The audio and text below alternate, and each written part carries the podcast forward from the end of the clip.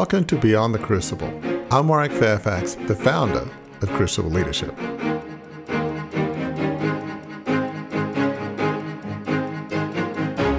If you're living your life in any way, even inside your own head, not necessarily saying it out loud, I'll be happy when. I'll be happy when I find the right partner. I'll be happy when we get married. I'll be happy when we have a kid. I'll be happy when we get a house, when we get a bigger house, when we get a bigger car, when we buy a yacht, when we get another million, another billion. You are never going to get there. It's never going to happen. Because the problem with it is, and this is the hook, this is the hook, this is the drug, is all those things you're saying I'll be happy when, they all work. That's the that's the hook. They do make you happier, but it's so brief.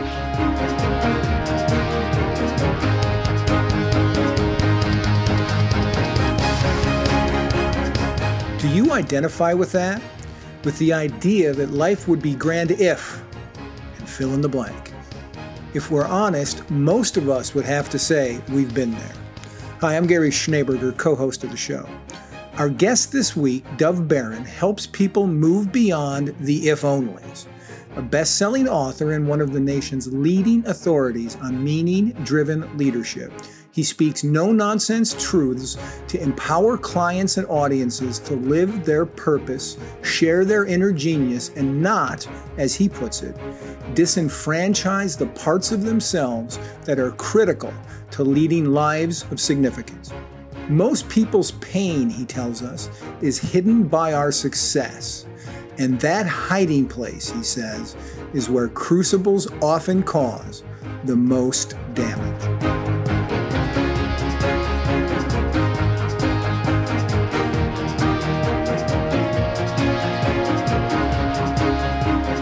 Well, Dov, thanks so much for being here. I love the image you have of the dragon leader, the dragon's lair, uh, the fire that, you know, might destroy us, but yet there are things we can learn from it. Just your whole notion of uh, both helping leaders improve uh, their organizations, but helping them improve themselves.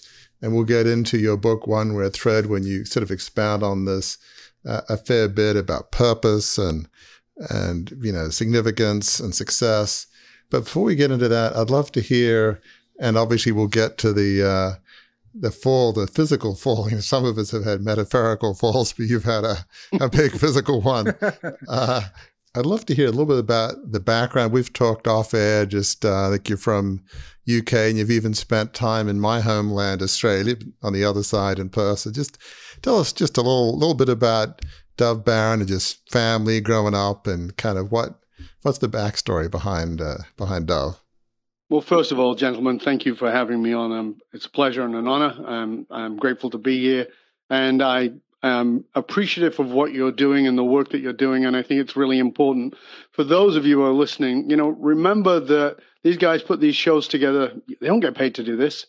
Um, they're sharing this with you to give you value. So make sure that you do uh, rate, review, and subscribe to the show because you know they're giving you quality information all the time, and I'm honored to be here to serve uh, in that capacity.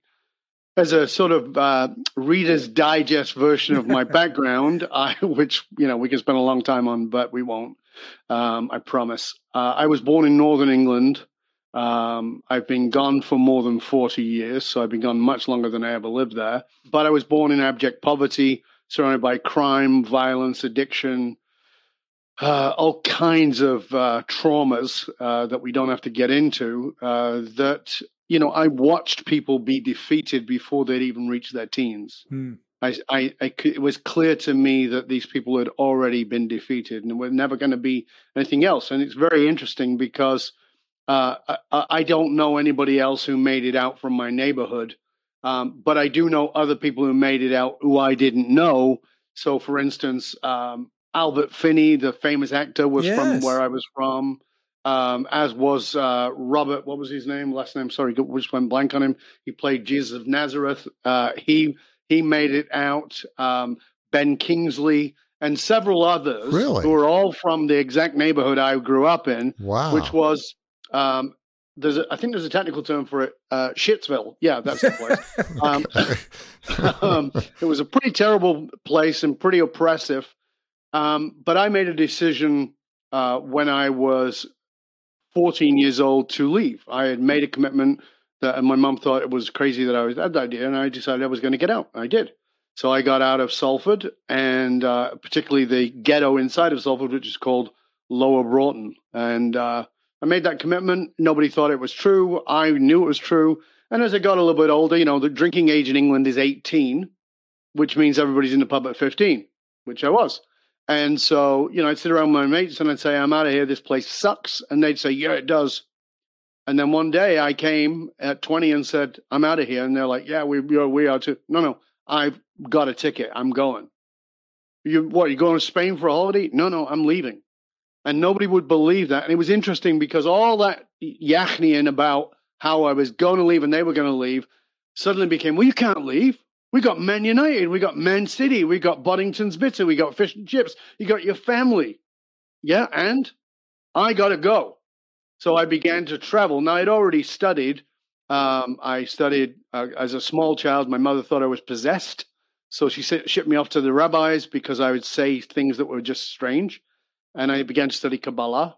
And so my travels at, at 21 was to travel and start studying with all these spiritual masters.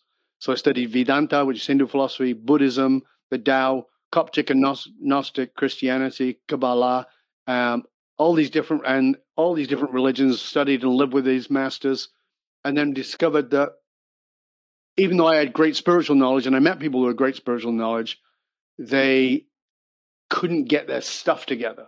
Mm-hmm. So I started studying psychology. I studied Jungian psychology, hence the metaphor of the dragons, and um, found there I became a Jungian therapist and got really sick of people moaning and complaining but not doing anything. That wasn't working for me.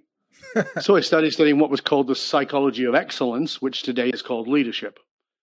So I started studying these people who were enormously successful, and I found many of them were kind of soulless. They were lost, had all the had all the toys, but were kind of lost.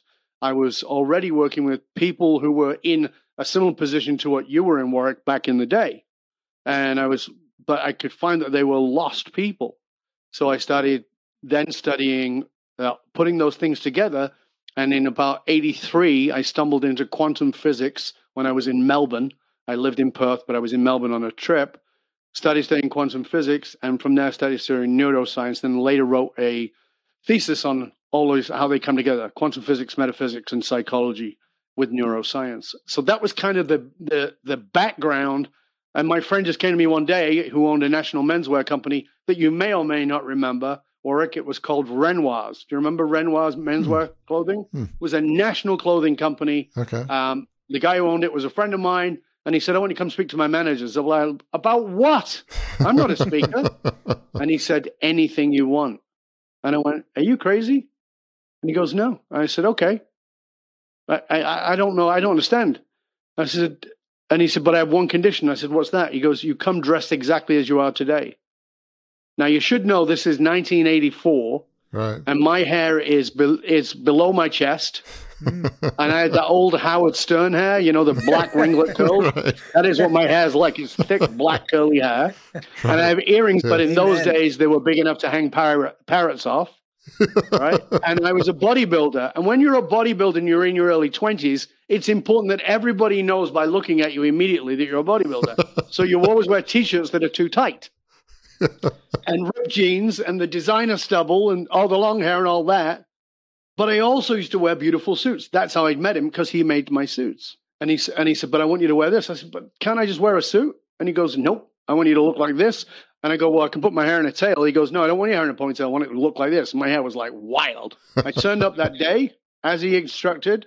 I put my head in the door and I saw everybody at this long, you know, the old, the old boardroom, right, table. Right. And they saw this hippie stick his head through the door. and they look at me and they give me what we called in the in the UK the F off nod. okay. The F off nod is F off, you're in the wrong room. and they give me that look. And uh, I just stayed there, waited, and then they said, "Let's welcome our speaker, Dov. Steve says that. I walk in, and you know, jaws hit the hit the desk. And I said, "And you remember this Warwick? You remember this time?" Because I said, you know, the whole issue with how the Aboriginal people of Australia were right. treated was really right. high level stuff. It was like that was becoming very aware, the white rabbit fence and all that stuff. And I said, Put your hand up if you're a racist. well, you know, who's going to put their hand up? Nobody. I knew that. See, I don't remember my speech, but I remember this. I said, put your hand up if you're racist. Nobody put their hand up. I said, put your hand up if you would judge somebody by the color of their skin or the way they look in any way, shape, or form. Nobody put their hand up. And I said, you're a bunch of freaking liars. Wow. Every single one of you judged me by the way I look. Mm. What you don't know is I'm your customer. Because the reason I know Steve is you guys make my suits. Yes, I look like this, but I don't always look like this. And if I'd have walked in your store, you would have lost a customer. But I walked in when Steve was there and he got a customer. Now, I don't remember anything else I said, but I looked over at Steve and thought, oh my God, you know, I, I proved the bed on this one. And he, and he had a smile that was so big. He knew what he was doing. He's far smarter than me. So that was beginning of my speaking career. And it really is what it means to be authentic is show up as you with your personal, what it is you bring to a situation and call out what is the lie. And one of the challenges we have in leadership today is that nobody calls out the lies. And that's what happened. So that was the beginning of the career. So that's a, a very long, short version of my story. Oh my gosh. I mean, that is so fascinating. I mean, you know England far better than I do, but you know, I went to college in England. The college I was at at Oxford Balliol was, you know, pretty progressive, so it, it was more diverse than the other colleges. So we had folks from Northern England who was like, do they like Whoa. people like us in Oxford? Because you know they were exactly, sons yeah. of coal miners. I mean, they were, you know, yeah, Northern Ireland, all the rest of it. So and still back then the classes didn't mix. This is like early 80s, which is pretty sad, even within an Oxford college. And that's a whole nother story. But so I'm somewhat familiar uh, with the situation. But there's this mentality, at least when I was there, that, you know, it was so rigid that if you if you thought that you could do something better, you'd be like, so, you know, we're not good enough for you. You, you kind of don't. What's the problem? Like, is almost discouraged from moving out of whatever situation. But what you did showed so much courage. People were like, well, everybody talks about getting out, but who does it? Uh, before we leave this subject, I have to fill in for listeners who are like, Dov said at the beginning there were several people who who he knew left what he called Shitsville and and succeeded. One of them he said was Jesus of Nazareth, and he said Robert. I just looked it up. It's Robert Powell just so everybody Robert knows. Powell, yes. Robert Powell is one of Dov's uh, fellow travelers uh, from his his hometown. So I just wanted to make sure people knew that. Robert Powell is a Salford lad who who made out, but he you know, but he didn't keep his Salford accent. That's for sure. well, yeah. But there again, neither did I. So. well, but it's I mean, yours. You've been a lot of different places, but um, so I, I love what you do uh, with one red th- thread and all. Just you know briefly because i want to you know shift into that. Yeah you were a successful speaker in uh, leadership and doing well and then you had this physical fall which it seems like you know you were doing well you were focused on helping leaders. My sense is it shifted your perspective on leadership. So talk about the fall the physical fall and how that shifted your perspective. June 1990 I was the most successful I'd ever been up until that point. You know, national tours, speaking, TV, radio, newspapers, magazines, all those things. It was pretty great. You know, th- that moment of thinking, "Oh my God, this is you know, I've made it." Mm. what a joke! Uh, such a clown. I even believe my own press. Uh, and um, I came back from a tour. I was exhausted. Took a few days off went up to a place uh, called Whistler, which you may be familiar with. The Winter Olympics 2010 were there uh, in British Columbia. Had a couple of days hanging out, but what people didn't know about me at that time is, aside from doing the things I was doing speaking, I was also a full blown addict. Now, when I say addict, I'm not talking about drugs. I'm not talking about alcohol. I'm talking about adrenaline. I was a major adrenaline junkie. I did stupid stuff all the time. And at that time, you know, we we spent the day. We had a lovely day out by the lake and all that, and then we came back to a place called Brandywine Falls, which is this magnificent glacial waterfall. It's about uh, 200 feet up. The water comes rushing down the fall off the glacier, and in June, you can imagine that it's now nice and warm. The glacier's melting, you know, but it's still the end of spring, so it's still been pretty wet everywhere and we watch this water come down, and there's a view site And I said to my buddy, let's see if we can hike down. There's no path. right? And we're in, we're not dressed for it, but he's like, yeah, okay. So we hike down. We get to the bottom and I said, let's see if we can get behind the waterfall. He's like, what are you talking about? I go, there's a gap between where the water comes off the edge and behind there's a wall of rock. And he goes, how wide is it? I go, I don't know. I go, see if we can get behind it. Well, it's about four feet wide. And, you know, inappropriately dressed with 70 mile an hour spray coming off that waterfall as it lands. Mm. We're climbing over these mossy rocks. We get behind the waterfall, which is filled with negative ions. Negative ions make you feel positive. It charges the body positively. It feels fantastic. When I came out on the other side, I felt like Superman. I felt like I had a big S tattooed on my chest and I could do anything. It was like, yeah, we were inside going, yeah. If you'd have put your hand out, that waterfall pressure would have ripped my arm off. It was that powerful. So I said to when we got on the other side, I said to my mate, let's not hike back. He goes, should we take the elevator? And I'm like, no, let's free climb. Now, you may be a bit nervous about mountain climbing and think that people who mountain climb are crazy. I understand that, but mountain climbers have gear, they have safety lines, they have hooks, they have all those kinds of things. And you go, well, okay, but free climbing is crazy, right? Well, it's more crazy for sure, but you have chalk, you have the right clothing on, you know, you, you've you've you made sure your sight is set.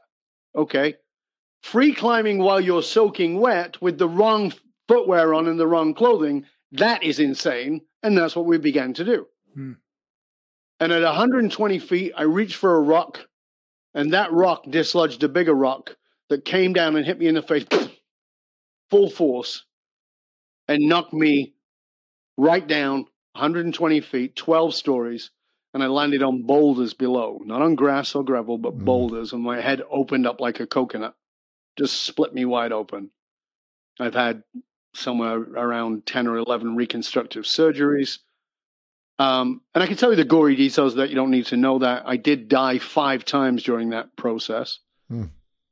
But I was from Salford. I was a tough lad. I was a boxer. I'd been a martial artist. I was a trainer of leaders.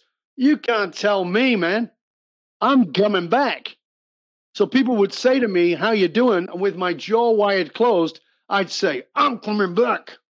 I'm great. I'm coming back. It was a lie. It was a lie. Because when I was in the quietness of my own time, I was deeply, darkly depressed. And I felt like my life was over. And that went on for a long time. And I'd go out with my mates, and I wouldn't, there'd be nothing would be funny. And I'm a funny guy and I hang out with funny guys. Nothing would be funny. And I just think, oh, that's it, my life is over. And then one night, my lads, my mates took me out, the lads, and I got, you know, I had a great night. And I laughed for the first time. And I thought, oh my God, I am coming back. This is great. I was in a just a fantastic mood. And I came home. One of the lads dropped me off. I came home. I opened the back door into my house and I was just feeling so much joy. And the light from outside shone across the kitchen floor. And across the floor, I could see garbage everywhere. There were meat wrappers and coffee grinds and kitty litter and empty cans, and it smelled horrible. And I went from being in pure joy to being in pure rage. I knew exactly who the culprit was, and I was going to find the culprit, and I felt like killing the culprit. Like that rage was so fierce. And when I got into the living room, there was the culprit curled up all cozy on the couch, comfy. And I put my hand up like this to strike. And about halfway down, that's not who I am. I'm not a violent person, even though I've been trained in those things. It's not my nature. I stopped and put my arms down instead and scooped up the cat into my arms. and the cat was cold and the cat was dead. And I fell onto my knees and began to first cry, but then sob just, and I was a couple of minutes and realized I'm not crying for the cat. It was the first time I'd given myself permission to feel the grief of who I had been was dead. And that moment there, and I spent a couple of hours on that floor crying. I realized I had three paths that were in front of me. The one I'd been trying to be on, which was, I'm coming back. Well, I got news for you. Nothing in life goes backwards this wasn't going to work. And I, right. I knew it in that moment. The second path was the most seductive of all the paths. And that was to stay right there, to remain a victim, to have this great story. I gave it everything, and you know the gods were against me, fate was against me. It's not my fault. I'm a victim. And the third option was to find out why I'm here. What is the purpose of my life? Now, if you'd have asked me, was my life on purpose the day before I fell, an hour, five minutes before I fell, I would have said yes. But I'd never really looked into that. And that was the moment when I had to start looking for my red thread to find out what was that fire within my belly that I needed to serve in the world. And that was the transformation. So when people say, you know, did the fall change your life? You know, they think it must have, but it didn't. That's not what changes your life. It's not that moment when the thing happens. It's the moment when everything seems to go back to normal. Remember, I went out with the lads, I had a good laugh. It was that moment I could come back, I could be normal. It's that moment when you have a choice. So there's a there's the pivotal moment, which is the fall, but there's the choice moment where everything can go back to normal and you go, no, enough. It, something else has to happen. That was the transformational moment. And what I love about that story, Dov, is, and we see this a lot with guests on this show, is that your crucible happens and you don't bounce back immediately. You don't bounce back in a day or a week or a month or and that's Warwick's story too. It took time. It can take time and it's okay, listener, for it to take time for you to learn the lessons of your crucible and come back. It took Dov time. It certainly no, I mean, you certainly know it's taken Warwick time to come back, but it's important, right? It's critical. Had you jumped too quickly, you wouldn't give have yourself learned. that time. Yeah, you're absolutely right. You've got to give yourself that time. But it, but I want to push back a little bit and just say, you're not coming back. You're coming forward. You can't come back listen, I want you to get this. The crucible that happened in your life wasn't a mistake. Now, I believe me, if somebody had said to me, "Oh, this is all for the good," you know, and it's all going to work out great now, I'd have punched him in the throat. Absolutely. Right? You know, that's just a stupid thing to say to somebody who's going through a lot of pain. The truth is that will be true maybe two years from the moment of it happening, but not in the moment, because in the moment it's hell. There's yes. no doubt about that. But Absolutely. there is no back there's only forward or stagnation. Stagnation is the commitment to, oh, you know, I'm a victim of. But the commitment moving forward is to say, what is this? So I believe this is my truth. It's mm-hmm. not the truth. Sure. These events happen to wake us up from something and to wake us up to something. From something you've been and to something that's always been within you, but you've never allowed out. You've talked about you know significance and success and obviously you want to empower and help those that you speak to those you work with and consult and coach to be successful. But yet you want them to have purpose. I think you put it true purpose. Talk about why that success is fine but success in of itself is not satisfying i think you have a chapter that talks about what's missing or i'll be happy when so talk about that whole concept of it's it's not just success, it's success and. So you know, we, to do that, we have to start by addressing the the misconcept, the the mass hypnosis, uh, and the mass hypnosis is um, of this idea around individualism and capitalism. Uh, and I'm a, you're not gonna, I'm pretty obviously an individualist, right? And I'm obviously a capitalist, but not without compassion, not without consciousness, not at all.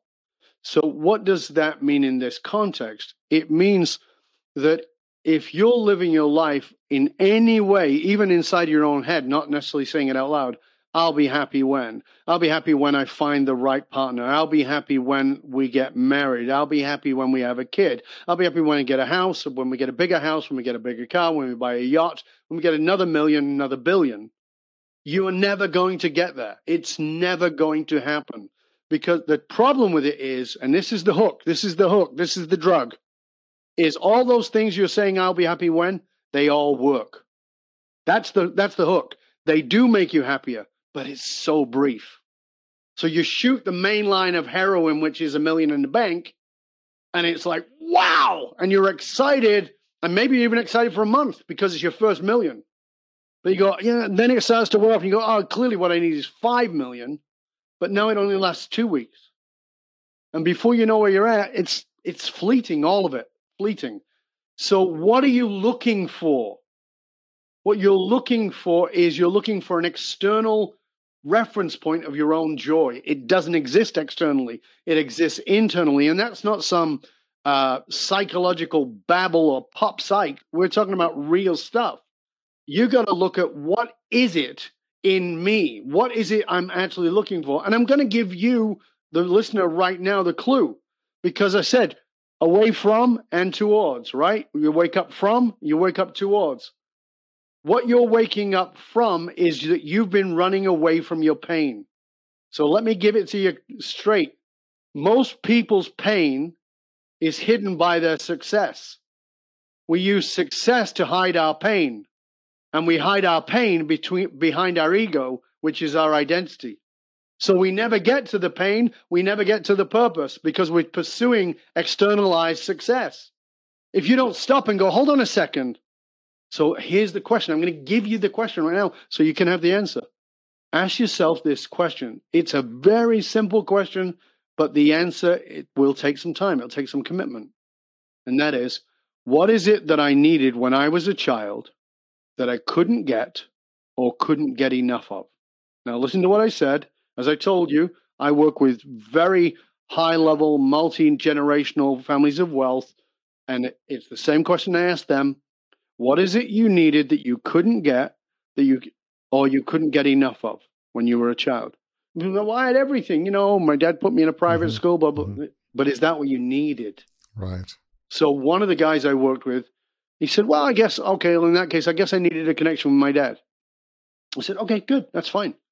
And he said, No, no, hold on a second. You know, because he wants to protect his ego. he goes, I had that. I said, Oh, did you? Go, I go, Yeah. I go, How did you get it? He goes, Fishing. We, my dad and I would go fishing. Right. I go, Great. When you'd go fishing, would you connect at all? And he goes, No, not really, but we were just together and that was great. Go, all right, that's fine. Can I ask you how many times that happened? He said, Sure. I said, How many? Two. It wow. happened twice. Do wow. you think you might have needed a little more of that? and he goes, Yeah. Yeah. And I said, Tell me your life hasn't been about trying to get connection with people who don't want to connect with you. The guy starts to bawl. He goes, That's my first two marriages. That's my first two marriages.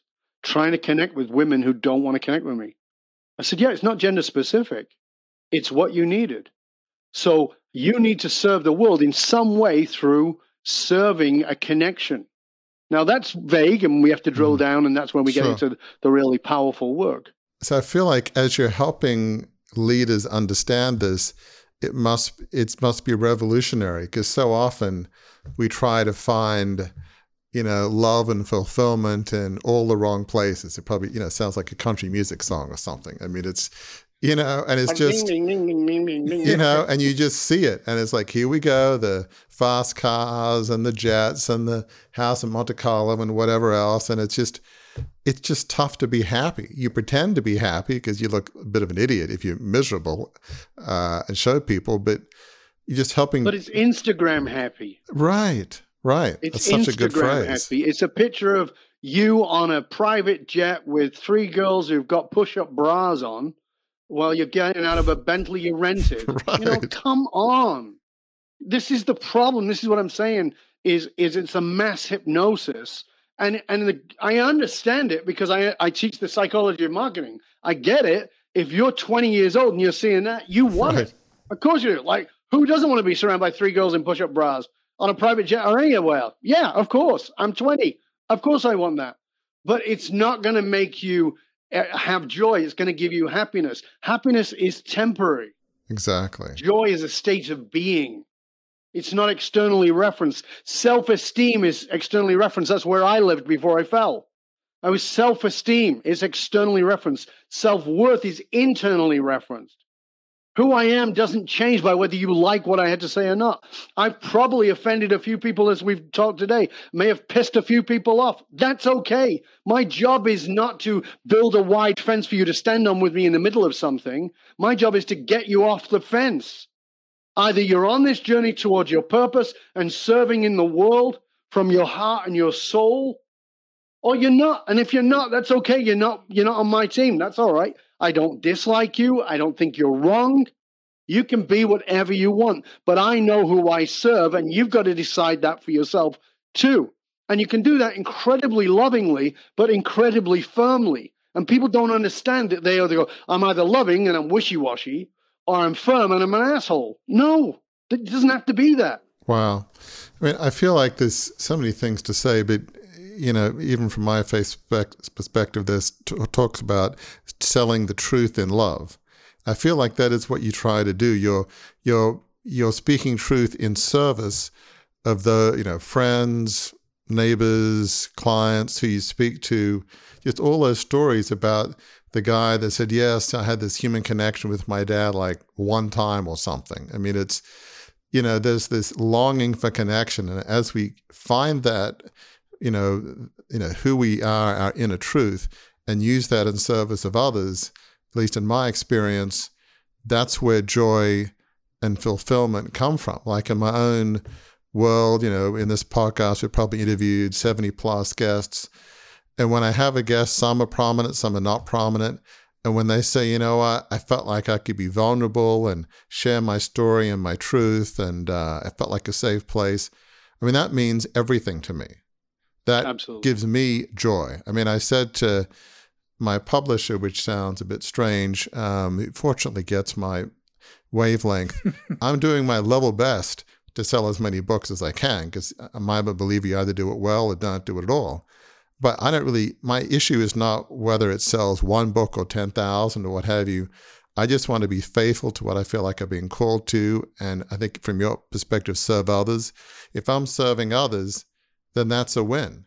The numbers will take care of themselves. I mean, I'm, I, you know, I've got a fantastic team in every aspect, but that, I mean, everybody wants joy and fulfillment. Every, everyone on the planet wants to, and at the, at the end of the day, and I think you talk about this in, uh, in your book in terms of eulogy, you know, when all's said and done, who wants to have that eulogy that says, Joe, Mary, they were a billionaire, they founded all this, they broke all these records. Really? They want to feel like their kids, their loved ones, and their friends were proud of them. They want, they want to feel like people say, you know what? They made the world a better place. You know? People loved who they were, and they maybe nobody's ever heard of them, but maybe you know what I'm saying. It's and you talk Absolutely. about this in your book, and I feel like you know people need to understand, especially successful people, because it's really tough. You've got all sorts of people telling you, as I did at one point in my life, "Oh, you're wonderful, you're amazing," you know, all to curry favor, and you know, pretty yeah, they soon all arrive with a smoke machine and direct it up your skirt. And even if even if you see it the first time, after about a couple hours it, it tends to break you down. There's only so much praise that we can withstand. Your, your cynicism meter starts getting eroded by, you know, the praise and the adulation. It's tough, as I often say, praise is a pretty tough thing to withstand, but but you're really fighting for people's inner soul. In fact, you talk about the soul in your book, I noticed, I think towards the end. It says, here we go. My belief, not necessarily the truth, is that the reason we go into leadership is to reconcile our soul. That's an incredible phrase. So, sorry, meandering a bit here, but does that kind of make sense that you're fighting for people's inner truth and joy and fulfillment in the right places? But so, talk about how does this, how does the soul weave itself in there into what you're talking about? Well, as I said earlier, I don't believe, and by the way, I want to thank you for asking these questions. And these are for you as you listen to this. You know, you want to recognize that even the questions that Warwick is asking me, maybe ask yourself because this is not for our entertainment. This is for you in service of you. So, you know, don't be passive in this. Make sure that there's an activity in it. Um, you know, for me, my talking of the soul again, as I said in the book, it's not the truth; it's my truth. Speaking of the soul is not a, not in the context of anything to do with any religion, although you can put it in that if you want um, it's in the context of a spirituality of something that is beyond me as in the ego mind or beyond me as in the body. And, and what that is is again my truth not the truth. You arrive here on the planet you are not broken. You are massively brilliant in all kinds of ways that may not fit into the categories by which they determine genius or brilliance. But everybody has their own gifts. However, and this is, you know, my psychology background, however, the desire to fit in, the desire to belong is so powerful that we trade our soul in order to get acceptance. So we we trade acceptance for approval. Uh, uh, approval for uh, we trade our authenticity, authenticity, our, our sense of truth, for uh, for the approval of those we need to survive. I mean, think about a bird, right? Think about a giraffe. Think about any other animal. It comes out and it can pretty much take care of itself pretty fast. And oftentimes, if it can't, its dad will eat it, or it will, you know, or its mother will bugger off, and you're all on your own. We, as you know, humans, we're pretty useless. We're pretty useless for a long time, right? For a long, long time, we can't take care of ourselves. So how do you how do you mitigate that as a being? You look to those who are more powerful than you, and that is the god and goddess of your life in a traditional family, which is mom and dad. Mm-hmm. They know why the grass is green, why the sky is blue. They know what time you should get up, even though you're still tired. They know what time you should go to bed, even though you're wide awake. They know when you should eat, even though you're not hungry. And they know when you should stop eating, even though you are hungry. They have all the power. So you learn pretty fast if I want to survive, I've got to get along with these people. And as part of that survival, part of your limbic system of your brain is saying, take care of that. What that means is they're that powerful, they must be perfect. And from there, you get what's called defective premise. Defective premise means this psychologically, it means this. If they don't love me in the way that I need to be loved, and they're perfect, there must be something defective in me. Mm. So you begin to disenfranchise parts of yourself. You begin to disenfranchise your soul. You disenfr- maybe you grow up in an academic family, so you disenfranchise your creativity. Maybe you grow up in an artistic or creative family and you disenfranchise your academic pull. Maybe you are liberal in a conservative family, and so you begin to dif- disenfranchise that part of yourself, or vice versa. You begin to disenfranchise the parts of yourself. And so when I come together with these people who are enormously successful, I will say to them, listen, Here's what I want you to know I don't have a billion dollars, you do. That's great. So why am I here? Not, I'm not here to help you make more money, right? And they go, no. Good. Let's get that established because you are going to start pulling that up as well. You haven't told me any business strategy. I'm not here for that. What I'm going to tell you is this what we're going to do will increase your business. How do I know? Because it's never not done that. But that's never the outset. The outset is to Bring home the disenfranchised parts of your soul because your success, and this, this is important, your success is a result of laser beam targeted focus. It's amazing. What you've done to reach the level of success you have achieved is awe inspiring, and most people would go, Wow, I don't know how you did it. And I am in, I'm in uh, earnestly in respect of that and honor that. You had to be laser beam focused, which means that maybe family issues and family events went by the side and other things didn't get the care that they needed, but you got to that and you achieved it. That's success. But fulfillment and purpose isn't laser focused, it's microscopically focused. And they go, What do you mean?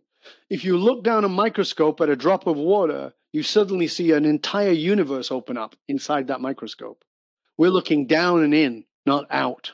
Mm. And they go, Well, will I lose my laser beam focus? And the answer is yes, for a short period because you're focused. But what happens is that microscopic focus feeds the laser focus. But now you're being driven to that same level of success with that same level of determination, but from a place of fulfilling your soul, serving others, making a unique difference in the world that only you can do. I can't make the difference Gary can make. I can't make the difference Warwick can make. Every one of us has our own unique gift to bring. I almost feel like you help people's souls be fulfilled, and almost a sense you're a, a liberator of souls. You know, you know, you, you help yeah, unearth. It's not a word I can use. uh, Gary will back it up from marketing. Ooh, another yeah. ooh. Yeah. Oh, oh, he's going to come over and rub my crystals. I can feel it. Uh, um, is, are you rubbing your crystals, or is it just the way you're sitting? You know, that's not who I am. Right. It, but it is deeply spiritual. But yeah. as you can get from my personality, sure. there's nothing woo woo about me. No. But spiritual and woo woo don't have to be the same. You've probably put them in the same category, but they're not. Right, right, right. Spiritual really is connecting to your soul to have action in the world. And I like what you said, Dov, uh, when you went through the several ways in which we disenfranchise parts of ourselves. Because here's why I think that's important to listeners of this podcast in particular. This is called Beyond the Crucible. We talk about crucible experiences and what you can learn from them, how you can not bounce back from them, but bounce forward from them, change the trajectory of your life in a good way. And disenfranchising parts of yourself is a way to self crucibleize yourself, isn't it? Absolutely. Absolutely. And this is why people will become, and they, they are shocked to say, you know, I haven't, I haven't gone through a crucible moment. I haven't, of. You know, I've got a billion dollars. I've got a big house. I've got a yacht in Monte Carlo. I've got I bought the wife a new set of hoo has. Uh, you know, I've got myself a new Rolex. I've got all that stuff. I haven't had a crucible moment. And I say, really? And they go, yeah. I say, how many times have you secretly cried, even without tears? It's not an event. In my case, it's certainly an event. Sure. In Warwick's case, it's an event. In the guy who had a heart attack, maybe it's an event. Sure but it's not. And and I always say this. Here's how I will explain it to you. I take a stick of dynamite and I shove it in a rock. I light the dynamite. What happens? You go, the rock cracks open. I go, great. What happens if I take 30 years and just drop water, one drop at a time, every second on that same rock? Does it still not split? And they go, yeah, it does. It's actually more painful because it's not rapid. And the level of tolerance psychologically goes up. This is the problem. Human beings are tolerant. I, I one of the great teachings um, is that we should be tolerant, and I always say that's a terrible teaching. Please don't be tolerant. Be compassionate, be caring, be loving, but tolerance is putting up with. Don't be tolerant. I'm not tolerant. I'm compassionate, I'm empathetic, I'm understanding, but I don't want to be tolerant of things that are breaking that rock down that is my soulful foundation. So you're absolutely right, Gary. People are dripping on their own soul. Right, right. And they're creating a crucible in a in a fractional second over and over and over again, selling a little shaving of their soul every day. And they go, Well, there was no real event. No, I get it. You've been doing the event, you've been buying into the family uh, mechanism, you've been buying into the family doctrine day after day, week after week, year after year, you're following a family business that is in something that you would have nothing to do with if you were suddenly brought into this, but you feel a responsibility. This is a problem.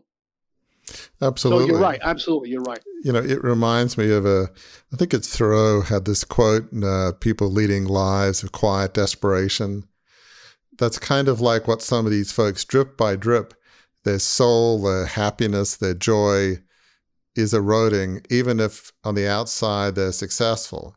And it's it's just like drops of acid year after year. It's um, and you're really trying to. Uh, I know it sounds a bit woo woo, but you're trying to save these people. But in saving them, I, I, I agree with you 100. percent They will be even more successful and more fulfilled and serve others and have tangible impact in other people's lives. I mean, that stuff is real. If you're measuring you, your doing. success by the numbers in a bank account, it's never going to fulfill you. You know, and, and as you mentioned earlier, Warwick, in the book, I talk about the eulogy. And, and you know, you, you have to, if you've ever, and as you listen to this, I, will tell you the piece from the book. If you've ever been to a funeral, I've been to lots. Um, you know that the person delivering the eulogy, what their job is, is, is to dry clean the person who died. they take out all the dirty spots. Right. That's the job of the eulogy, right? And I can clearly remember going to my friend's dad's funeral. My friend's dad was a, I don't know if I can say dick on here, but we'll go with that and maybe you can beep it. but he was just not a good guy. He was a really terrible human being. But at the eulogy, my friend asked me to come to this funeral. I didn't want to go, but my friend said, I need your support. So I went. I said, I'll sit in the back, but I'm not sitting in the front. He goes, okay. And the person at the front gave a eulogy about a story that I'd never heard. And it was about how his, how my friend's dad had paid the rent of a neighbor back in the 60s and never asked for the money back when this person was really desperate. That's a beautiful act. It was the only decent thing he did. He also used to uh, tie my friend to the hot water boiler and whip him with a Hot Wheels track. And he wasn't the only one. He did it to his siblings and he did it to the mother. You know, this is not a good human being, but everybody's going to remember this story. That's what a eulogy is it's a dry cleaning of your history. Okay.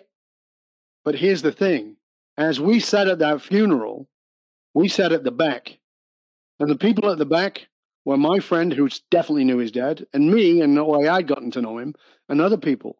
And I listened to the whispers. What are the whispers? The whispers were that he was an ass. The whispers were that he was mean and he was cruel, and those were the whispers, not the eulogy. And you, as you listen to this, no matter what they get up front and talk about, how you started the Dingle Dongle uh, uh, Research Foundation, you got a name of a wing of a hospital after you, and you've you know you've started a foundation for lost dogs or whatever the heck it is. Great. Okay, wonderful. That all those things are good, they're not bad, but is that the dry cleaned version? So I challenge you in the book and in my work with the people, I challenge them and I say, here's the challenge. What are you afraid they'll whisper? You've got to go to that. Not just what what do you want to say the eulogy? What are you afraid they'll whisper? So in part of my eulogy, is Dov was a courageous man who lived his life helping others fulfill their soul's purpose. It's not all of it, but it's part of it. Hmm. Okay? Mm. But it starts with courageous men. So what do you think I'm afraid they'll whisper at the back? Come on, guess. Uh, you said the, the, your friend's dad was a was a dick. uh, that they say that about you. Is that was that one of the things you fear? No. no. If I if the front of mine is that Dov was a courageous man who lived his life, blah blah blah. My fear is that Dov is a coward. You have to go to the opposite. Now, I my my ego immediately jumps in and goes, "I'm not a coward." Think about all these crazy stunts I did. That's not cowardly. Think about it, and I go through all these reasons to justify that I'm not a coward. So that doesn't work on its own, because my ego can justify that I'm not a coward. So I went, I got to, I got to test this. So I said, what if I have an, if I add an expletive? I won't say what the expletive is, but it starts with F and ends with K. Uh, no, ing, right? So Dov was a f-ing coward. Ooh, that punches a little bit. But still, my ego could fight. And I go, okay, what if I have five grandchildren? What if one of my grandchildren is a little bit older, sits in the back and says that? Yeah. Devastating. Absolutely. Whether it's true or false doesn't matter. Right. It's devastating. Yeah. So what does that do? The pull forward is the eulogy. I want to be. Dov was a courageous man who lived his life serving others in finding their soul's purpose. Yes, I want to be that guy. So I'm working towards that every day. But when I feel lazy, when I feel I've got a lot of great excuses for not doing it, I remember the whispers of my grandchildren and I go, get off your ass, Dov, and do what you need to do, even though you're terrified, even though you don't want to do it, even though you're feeling lazy, even though you've got all the justification for not doing it, because I don't want those whispers. And you want to live live your soul's purpose every day. And you know, and none of us are perfect. I mean, I have days in which I'm not my best self, and say, "Okay, that wasn't a great day. I can do better." And you do better. You apologize, whatever you need to do. But you know, you, are not measured by, you know, we're going to have moments when we don't live up to the highest ideals of our soul's purpose, but day in, day out, overall, is that is that the norm of your life, or is it a bit like your friend's dad? There was one kind act amidst a sea of a million torments and tortures of others. You know, which that's really the key, right? Is in the it sum total. Absolutely you know, is this? I had a couple, a few, had a few days when I wasn't at my best self, or maybe a few months or whatever. But in total, on average, day in day out, in your case, I did live a courageous life in service of others. if at that point, you know, from my faith perspective, you know, uh, there's a scripture that says, you know, well done, good, good and faithful servant. And I'm sure there's echoes of that in other faith traditions. That's what we all want, whatever eternity is going to be, right? Yeah. And the thing about this that I really want to make clear, in case I haven't, and this is really important, this is not about you being perfect. Right. So, again, you know, as I talked about at the beginning, I've studied all these religious philosophies. And I'll often meet people of faith not necessarily Christian, but of whatever faith, you know, and I can see their torture. It's right. clear to me. And I go, you know, it's interesting to me that I can see your torture, yet you talk about being a faith. And they go, yeah. And I say, do you know anything about the Bible? And they'll go, yeah. And I go, okay, great. So can I ask you what you know about Moses? And they go, not much. Moshe Abenu, you know, one of the forefathers of the Jewish faith. Mm-hmm. Uh, do you know that he murdered a, uh, an Egyptian? No. Yeah, he murdered an Egyptian. He's a murderer. Right. Okay. So, you know, pretty good guy, you know, still held high, but he was a murderer. What about David? King David, you know, he, he was the great thinking. shepherd, right? Yeah. He was anointed by God. What about him? What do you know about him? Well, you know, God chose him to be the king. Yeah, but here's the thing you might not know about him that while he was the king, he saw this really hot chick. Her name was Bathsheba. Man, she had some booty. He was like, I'm in there, right? But she was married. And so what did he do? He sent her husband off to the front lines to get killed so he could get himself some action. Exactly. Oh, apparently he wasn't perfect. Then there's this other bloke. You might have heard of him. Uh, what was his name now? Um, I think he was Mexican. Um, uh, what was his name? Uh, Jesus. Yeah, Jesus. Uh, Jesus. You might have heard of him. Now he's one day he's hanging out in a temple, he's having a chat with people, and he's you know he's trying to help them and guide them. And all of a sudden he sees these people ripping people off, their money changers, ripping people off, and he he loses his rag, he loses his temper, he gets pissed off, he turns over the table and starts whipping them. So if Jesus is allowed a temper, if David's allowed to be horny, if Moses is allowed murder, the fact that you were not so great today is going to be okay. I promise you. The uh, only thing to do is to course correct. It's yes. not to stay on that path, it's to course correct. And I don't say that to make light of any of those sure, faith sure. stories. I say it because I believe they're there to teach that lesson. While you're in the flesh, you have an ego. While you have an ego, you will fail. That's okay. Course correct. It's not about perfect. That sound that you just heard, listener, wasn't just another well delivered point by Dov, but it was also the captain turning on the fasten seatbelt sign saying that the time is approaching. It's not here yet where we need to put this beyond the crucible plane on the ground. Before we do that, though, Dov, I would be remiss if I did not give you the chance to tell our listeners how they can find out more about you and your services. How can they do that online? Thank you very much. I appreciate that entirely. Thank you. Um, I'm easy to find. D O V B A R O N. If you Google that, you're only going to find me, uh, and and you'll find many thousands of pages. But you can obviously find me at dovbaron.com, D O V B A R O N.com. You can also find either of my podcasts on the usual places that you listen to podcasts. I have the Leadership and Loyalty podcast, which Warwick will be on uh, in, in, I think it's the beginning of 2002, 22 rather. Um, uh, he'll be on there. So that's leadership and loyalty. And we also have the Curiosity Bites podcast, which is also you can find on the usual platforms. Yeah, I'm of course I'm on YouTube. There's over a thousand videos on there. Instagram, LinkedIn, Facebook, all those places. And I also have an outlet on Medium called The Dragon's Den, where you can find my articles. I mean, basically, I'm nauseatingly out there. if you want to find me, it won't be difficult. Excellent. Warwick, take the last question or two. Yeah. Well, thank you so much, Dov. I, I love how you're really fighting for people's souls, true selves. There might be leaders, maybe some are successful, maybe some are successful at a smaller level. The maybe in Thoreau's words, they're leading lives of quiet desperation. Maybe they've had a big crucible, maybe it's a series of small ones. You know, what's a word of hope that you would give them where they might be thinking this eulogy thing, if I died tomorrow, I'd be a little worried. So, what's a message of hope you would give for those folks? It's never too late. It's never too late. the only part of you that says it's too late is ego. It's never too late. And what I want you to know is this as a message out to your soul is who will suffer if you continue to play small. And by small, I don't mean success wise. Who will suffer if you continue to ignore that deep driving purpose within you? You came to this life for a reason. You did not get your hopes and dreams by accident. They are your soul crying out for expression.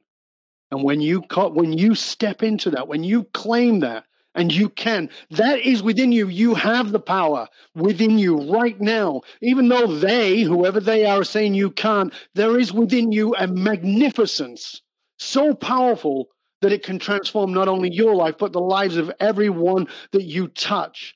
But to do that, you must be willing to abandon that which you're attached to in order to get to what you want. You cannot step into the promised land while holding on to something that will never fulfill you. There is magnificence in you, and you deserve to bring it to the world. The world needs you because, as I said earlier, I cannot deliver Gary's message. I cannot deliver Warwick's message. No one else is you. You are uniquely made by the creative force of the universe, whatever you want to call it, to deliver your message.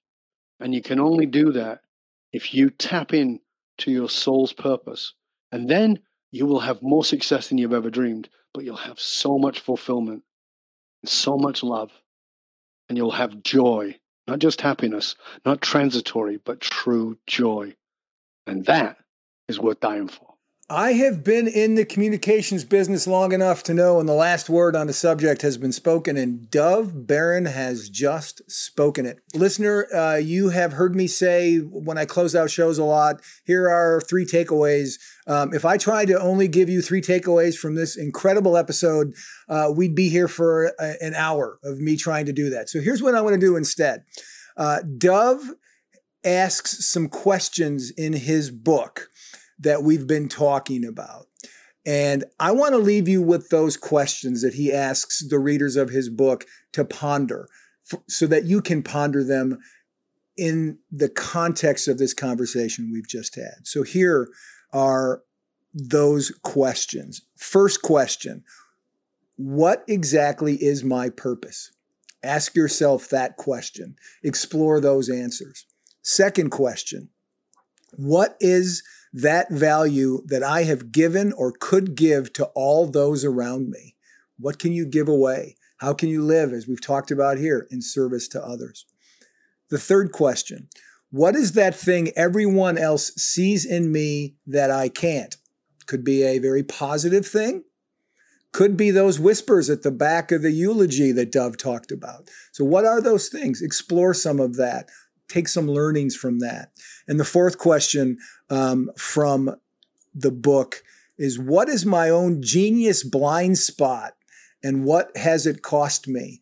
We could do an entire series on this podcast on that subject. But as for now, planes on the ground, we're getting our bags out of the overhead compartments and it's time to go. So thank you for spending this time with us. And until we're together the next time, please remember this that came through loud and clear in this episode of Beyond the Crucible. Your crucible experiences we know are painful. Our crucible experiences have been painful. Sometimes, in Dov's case, very physically, very, very physically painful. In Warwick's case, emotionally painful. But here's the good news it's not the end of your story. It is, in fact, if you learn the lessons of that crucible, if you apply those lessons, those learnings and they lead you to move in a different direction in your life, move beyond, as the title of this show is, Beyond Your Crucible. It's not the end of your story. In fact, it's the beginning of a brand new story, which can be the best story of your life, because where that story takes you is to a life of significance.